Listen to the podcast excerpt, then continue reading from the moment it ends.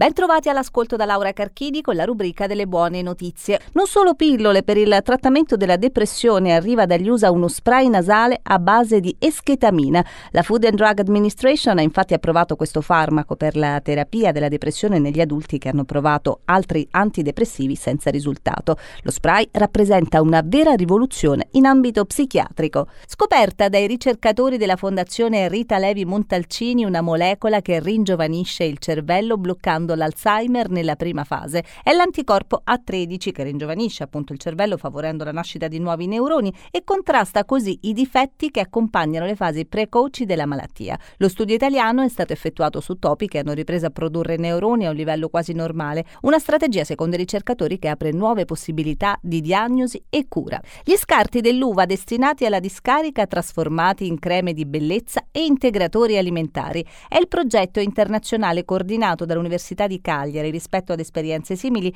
ci sono due elementi di novità. Il nano incapsulamento dei principi attivi frutto della ricerca scientifica che consente di regalare maggiori benefici rispetto al passato, con la possibilità alla conclusione di un percorso di tre anni di creare imprese o start-up che diano profitti e posti di lavoro. Le prime aziende di questo tipo potrebbero nascere proprio in Sardegna. Ed è tutto, grazie per l'ascolto.